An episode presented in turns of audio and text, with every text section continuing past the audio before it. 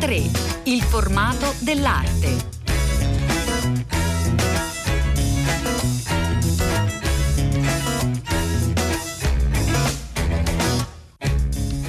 Buongiorno, buongiorno, ben ritrovati all'ascolto di A3 da Elena del Drago. Oggi vi portiamo a Firenze, a Palazzo Strozzi, per una grande mostra dedicata a Natalia Gonciarova. Il titolo della mostra è Natalia Gonciarova tra Gauguin, Matisse e Picasso, che già ci fa capire l'importanza di questa artista anche nei confronti con i grandi maestri del Novecento. Prima di entrare a Palazzo Strozzi parliamo con Arturo Galanzino. Buongiorno, benvenuto.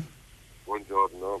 Arturo Galanzini è direttore generale della Fondazione Palazzo Strozzi, una eh, lunga serie di eh, mostre anche dedicate a figure chiave eh, femmi- dell'arte al femminile eh, nel suo, nel, suo, programma. Eh, a questo punto la scelta è caduta su Gonciarova. Come mai Galanzino? Beh sì, è un anno esatto dal, dall'apertura mostra di Marina Abramovic che era stata la nostra prima mostra tutta al femminile eh, che celebrava naturalmente una grande protagonista dell'arte contemporanea, abbiamo voluto fare altrettanto con l'arte moderna, eh, quindi celebrando una, una, donna che ha eh, assolutamente avuto un ruolo pionieristico all'inizio del XX secolo, ma che purtroppo, diciamo così, per varie ragioni di quote rose nella storia dell'arte non ha eh, ottenuto eh, la fama e la reputazione che probabilmente meritava. Quindi oggi Palazzo Strozzi, come molte istituzioni internazionali, sta cercando un po' di riscrivere la storia dell'arte tenendo conto di alcune figure, soprattutto femminili, dimenticate. Ecco, questo è proprio un aspetto che si nota nel programma di, di Palazzo Strozzi, che c'è un'attenzione insomma, alla, alla, ricerca di artisti che per un motivo o per un altro, quote rosa nel caso delle artiste donne, oppure anche eh, alt, altri fattori per quanto riguarda invece artisti maschili, sono stati eh, dimenticati. Galanzino. Sì, beh, credo che sia un po' parte, forse la parte più nobile del nostro mestiere, quello no, di cercare di creare nuovi valori culturali e di cercare di allargare quella che è la mente dei nostri visitatori e la loro conoscenza, che purtroppo invece eh, molte altre istituzioni si basano eh, su un po' i cavalli vincenti, sempre dei soliti nomi che mh, impressionisti. portano un'inflazione, portano anche e soprattutto alla impossibilità di mm costruire delle mostre scientifiche di ricerca, ma invece sempre la riproposizione di eh, quelli che sono dei valori sicuri nel mercato delle mostre. Palazzo Strozzi, come è stato detto tante volte, invece cerca di innovare, di fare sperimentazione. Ecco, la nostra Natalia Gonciarova, per quali cause secondo lei Galanzino, ora che avete preparato questa grande retrospettiva, è stata lasciata un po' indietro dal, nella storia dell'arte? Le cause sono sicuramente molteplici e probabilmente la causa di, di genere, diciamo così, non è, eh, non è stata secondaria. Spesso mm. nella storia dell'arte si, si è privilegiato di più, eh, diciamo, dedicato più spazio agli, arti, agli, artisti maschi. Per quanto invita Natalia, eh, insomma, dati alla mano, documenti alla mano, eh, avesse avuto un, un, ruolo veramente di primaria importanza. Ecco, quindi come, come alcuni artisti grandi e personaggi grandi vengono poi dimenticati nella storia, questo è diciamo così un mistero, però certo che Natalia Concerova lascia molto presto eh, la Russia, molto, un paio d'anni prima della rivoluzione, per Parigi, per poi insediarvi e eh, vivere nella città francese per il resto della sua vita. Devo dire che eh, la carriera della, della, dell'artista ha negli ultimi 30 anni di vita sicuramente la flessione, quindi anche questo ha mm. probabilmente determinato eh, così, una sorta di sfortuna critica dell'artista, ma invece nei primi eh, anni della sua carriera, quindi nei primi diciamo così, 30 anni del secolo, assolutamente il suo ruolo è determinante così viene, eh, viene descritto dalle, dalle, fonti del tempo, dai, dai, dai, critici, eccetera. E assolutamente se guardiamo le date, le date delle, delle sue opere è piuttosto impressionante vedere come sono sempre date molto alte, ovvero sempre molto in, in anticipo rispetto a quelli che sono eh, i fenomeni internazionali del, della, dell'avanguardia. Ecco, prima di entrare in mostra, lo faremo tra eh, pochi istanti, le volevo chiedere, Galanzino, sono tante opere, 130 opere, arrivano da, i, da molti musei, diversi musei del mondo, dalla Galleria Tretiakov al Museo Statale Russo di San Pietroburgo. Ecco, come avete lavorato? Perché non è più così ovvio ricevere dei prestiti importanti. Galanzino. Beh, eh, insomma, devo dire sì, questo è vero, eh, soprattutto un'istituzione come la nostra che non ha appunto per fare degli scambi, certo.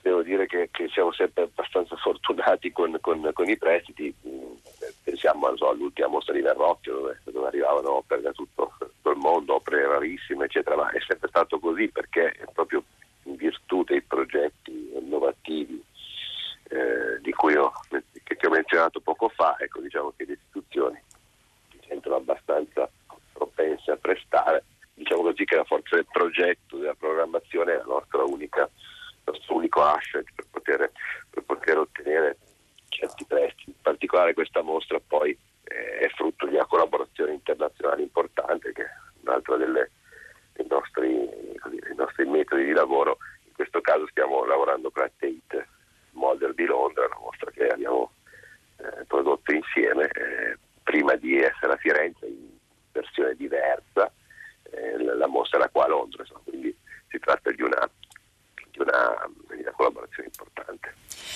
Grazie, grazie molto ad Arturo Galanzino che è stato con noi, a presto. Grazie mille, buona giornata a tutti.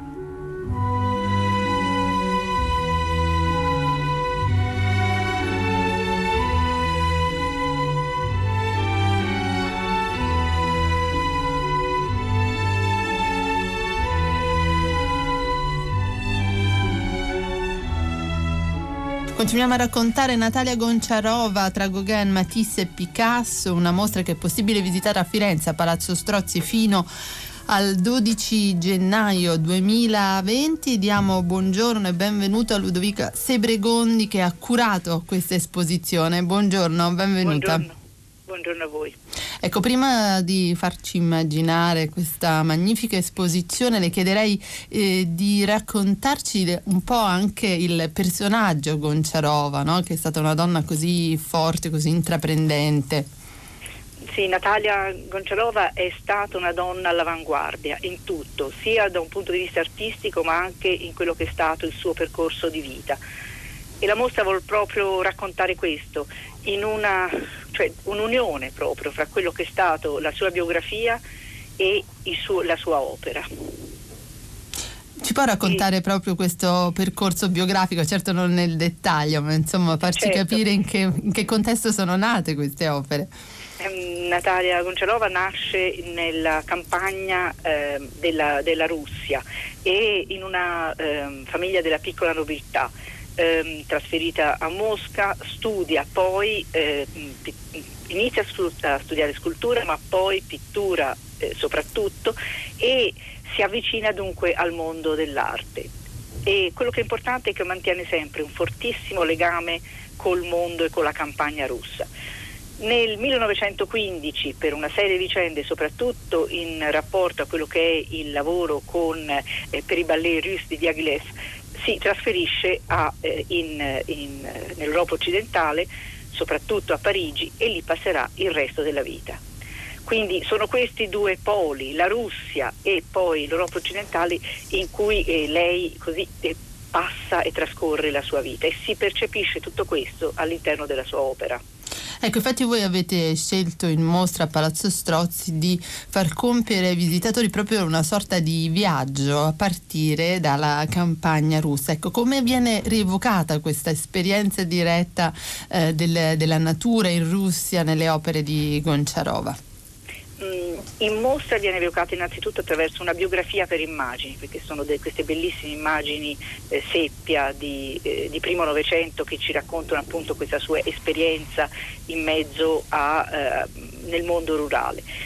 Le opere in mostra parlano perché si parla della sua esperienza eh, con le, ehm, diciamo, nel, dei lavori rurali e quindi tutto questo viene in qualche modo dimostrato anche in movimento attraverso dei video che presi da grandi, eh, da grandi film, Eisenstein e, così e via dicendo, in cui si vedono proprio, sembra quasi che queste opere in qualche modo prendano vita per contestualizzare un mondo che non è conosciutissimo al pubblico italiano. Avete anche scelto naturalmente di fare un confronto con gli artisti che hanno formato poi lo stile di Gonciarova, di artisti importanti che appunto sono anche nel titolo della mostra e che già ci spiegano la personalità artistica di Gonciarova, Gauguin, eh, Picasso, Matisse, Cézanne in mostra questo era fondamentale far capire. Eh, ci sono delle sale mh, mm, di colore neutro, grigio, per far capire a chi lei in qualche modo ha fatto riferimento prima di avere uno stile proprio. E quindi anche perché eh, a, a, Mosca c'erano le grandi eh, collezioni Shukin e Morozov dove lei poteva vedere il meglio dell'arte contemporanea italiana. 37 Matisse, Matisse più importanti 50 Picasso e via dicendo. Quindi lei si confronta con tutto questo e lo fa suo ma poi rilegge quello che è l'arte diciamo occidentale lo rilegge con, suo, con quello che è lo spirito russo, con quello che è la tradizione popolare e folclorica russa.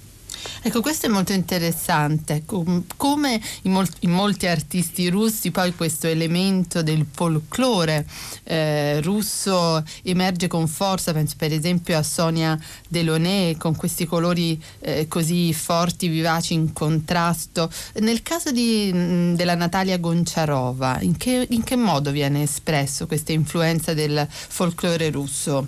Ludovica Sebregondi si vedono chiaramente, sembrano quasi delle citazioni, mm. si trovano le citazioni di quelli che sono i ricami è attentissima allo studio dei, dei, ricami, dei costumi, ma si rivedono anche nella riproposizione di alcune figure primitive, cosiddette Kamenaya Baba, che sono delle, delle sorte di monoliti a figura femminile, una sorta di grande madre, che costellavano quello che era il, il, la, la pianura russa e con queste figure grandi seni, mo, semplicissimi, in qualche modo è il suo eh, mondo primitivo a cui lei si rifà, mentre Gauguin se ne va agli antipodi, Picasso va al Trocadero a cercare le figure, eh, le maschere africane, lei si rifà proprio a quello che era il, il mondo più antico del, della Russia e si vedono chiaramente questi riferimenti nelle sue opere.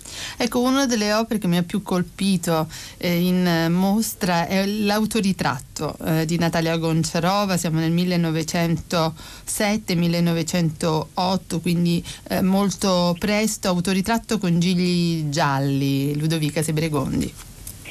Eh, l'abbiamo scelto questo autoritratto anche come immagine della mostra perché eh, è lei, mm, questa giovane donna che ci guarda negli occhi e che è consapevole suo, del suo essere un artista. Spesso gli artisti, anche uomini, hanno bisogno dei pennelli, della tavolozza per affermare mm. ciò che sono, ma lei no, preferisce questi gigli tigrati coloratissimi, arancioni, eh, con una grande mano, perché la mano che, con cui lei eh, si esercita questa è la sua arte, sul fondo ci sono dei quadri, quindi afferma il proprio essere artista con i quadri, con i dipinti sul fondo, ma poi lei ci guarda profondamente, direttamente negli occhi, consapevole di essere un artista e di non doverlo dimostrare.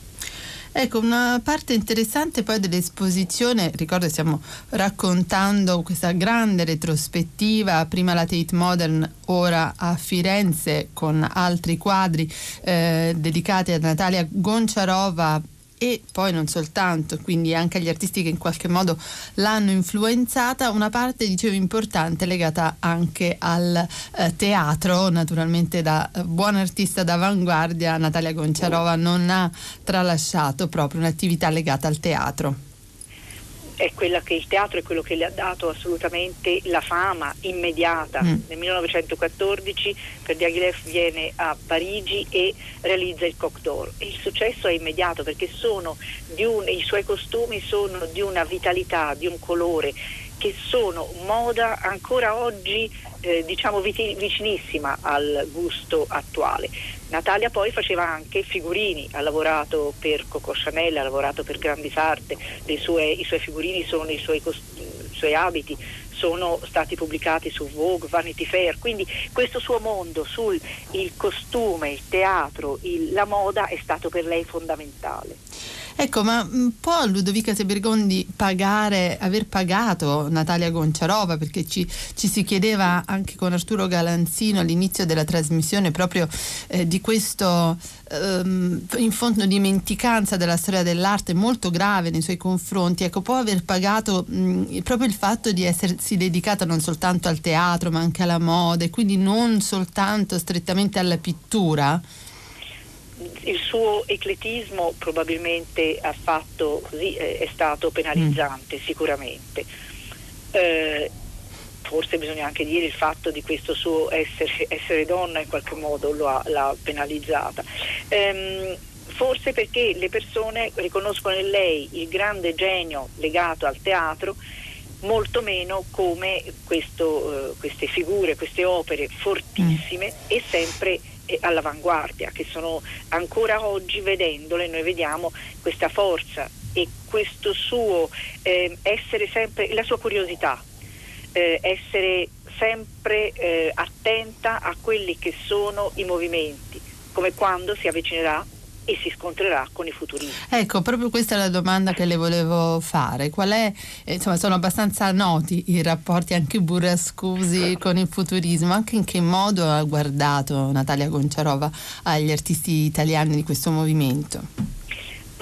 Questo rapporto con i futuristi è, ehm, appunto come, come, ha detto lei, estremamente burrascoso quando Marinetti nel 1914 va a Mosca, si tratta veramente di eh, scontri, eh, anche se non fisici ma verbali, fortissimi.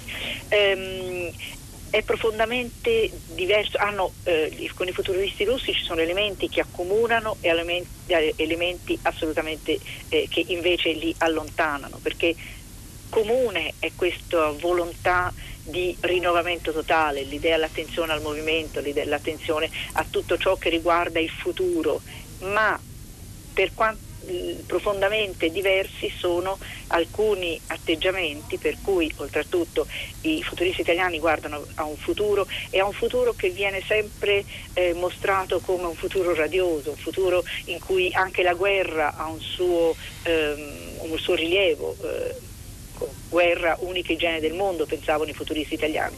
Profondamente diverso è eh, questa visione eh, in, in Natalia ma non solo, perché c'è sempre una certa, eh, anche una preoccupazione di quello che sarà il futuro. Guardando alcune opere di Natalia, alcune sue eh, città dai colori scuri, ehm, alcune ehm, anche le raffigurazioni di elementi moderni come può essere aeroplani, treni, sembra quasi che rilegga il futuro, ma beh, avendo la consapevolezza di noi oggi, mm. perché con un'impressione anche di una certa, di una certa angoscia. Grazie, grazie molto a Ludovica Sebregondi per averci raccontato Natalia Gonciarova in mostra fino a gennaio a Palazzo Strozzi, Firenze. Grazie ancora. Grazie a voi. Pagine d'arte.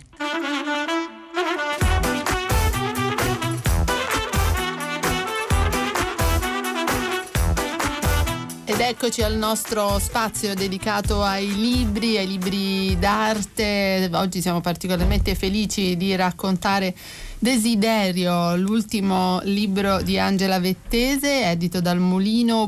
Angela Vettese, storico dell'arte, l'abbiamo sentita più volte, ha scritto tra i libri eh, più letti, proprio dedicati all'arte contemporanea. Questo in particolare eh, riguarda un aspetto in fondo eh, poco studiato del, dell'arte e anche delle immagini contemporanee, il desiderio. Com'è nata questa idea, Angela Vettese? Beh, questo è lo spirito della collana per cui Massimo Cacciari ha chiesto a un numero di autori di prendere un'icona, un'immagine, la collana si chiama Icone e da questa, mh, interpretandola brevemente, poi partire a parlare di un uh, concetto, ma più che di un concetto, di un moto dell'anima o di un problema, di un tema. E io che sono una grandissima amante di Andy Warhol, ma ovviamente essere specialisti di Andy Warhol è difficile, ho preso la palla al balzo perché ho potuto occuparmi della Marilyn che a mio avviso è proprio Marilyn Orange nella fattispecie, ma insomma tutte le grandi mh, figure che ha ritratto in quella maniera così appunto iconica Andy Warhol ci parlano della nostra relazione con il viso dell'altro, eh, del rapporto io tu, del rapporto che mh, dapprima è spesso di difesa, di eh, chiusura e poi si apre invece a questa eh, relazione che nel migliore dei casi è di desiderio. Se poi il desiderio raggiunga diciamo, il suo oggetto, eh, se questo rapporto io-tu diventi, se sia capace di portare un rapporto fusionale, eh, insomma, la mia interpretazione è no, perché noi ci troviamo di fronte a una superficie piatta che alla fine ci respinge. È molto interessante nel, nel, suo libro anche l'analisi fatta proprio di Marilyn come persona e come personaggio pubblico che Warhol proprio con quell'opera in particolare poi riesce a raccontare in modo straordinario. Sì, perché Marilyn era proprio eh, il soggetto adatto anche per la sua storia, soprattutto per la sua storia personale, a suscitare desiderio in tutti e poi a essere la prima a evitare la soddisfazione del desiderio stesso. Mi spiego meglio. Marilyn nacque con 7-8 cognomi, mm. eh, fu appunto una figlia orfana praticamente da subito. Madre terribile, eh, abbastanza. Madre terribile, bipolare, mm. fu eh, spostata da una famiglia all'altra, fu comunque sempre una bambina che aveva bisogno di essere seducente per portare verso di sé coloro a cui Affetto era affidata in quel proprio, momento. No? Mm. Quindi era una grandissima creatrice di affetto e di desiderio negli altri. E in fondo non era nemmeno bellissima, cioè, certo che era bellissima, però era una bambina americana normale, insomma, con dei boccoli ramati, niente di speciale. Mm, poi nel tempo lei ha imparato a trasformarsi in un'icona della bellezza ma soprattutto di ciò che è considerato desiderabile, quindi linea punta, eh, vita stretta, fianchi larghi e ondeggianti, questi capelli appunto bellissimi che aveva naturali e che si è invece completamente stravolta, quindi trasformati in una nuvola di, di zucchero filato e questo trucco per cui lei stessa diceva che ci volevano 3-4 ore per diventare Marilyn. Vaseline, e, nive, creme una sopra l'altra. Eh, la, la, la glicerina sì. e dopo la crema nive nive e dopo il fondotinta e, dopo... e soprattutto quello che è interessante è questa sua totale eh, controdipendenza, questo attaccamento evitante direbbero alcuni psicologi, cioè il fatto che comunque lei nella sua vita affettiva abbia attraversato tanti innamoramenti, tanti legami, abbia sfiorato tante volte la creazione di una famiglia, ma in fondo l'abbia anche sempre evitata perché era nella sua natura attirare amore, ma non era nella sua natura crederci veramente, mm. essere veramente convinta di poter essere amata e quindi per non essere amata da uno tendeva a essere amata da tutti. È molto interessante poi l'interpretazione, lo sguardo di Andy Warhol che spesso viene liquidato come eh, se insomma, l'avesse trasformata, l'avesse guardata come uno dei tanti prodotti della società di consumo americana. In realtà forse c'è un po' di più, Angela Vettese. Beh sì, c'è molto di più perché mh, prima di tutto eh, non possiamo dimenticare che Warhol ha origini est europee, quindi è veramente presente in lui ricord- il ricordo dell'icone, la trasforma in una Madonna moderna, in colei che ci promette una grazia. Un'indagine stilistica abbastanza veloce, insomma, lo mostra per esempio la semplice piattezza dei colori.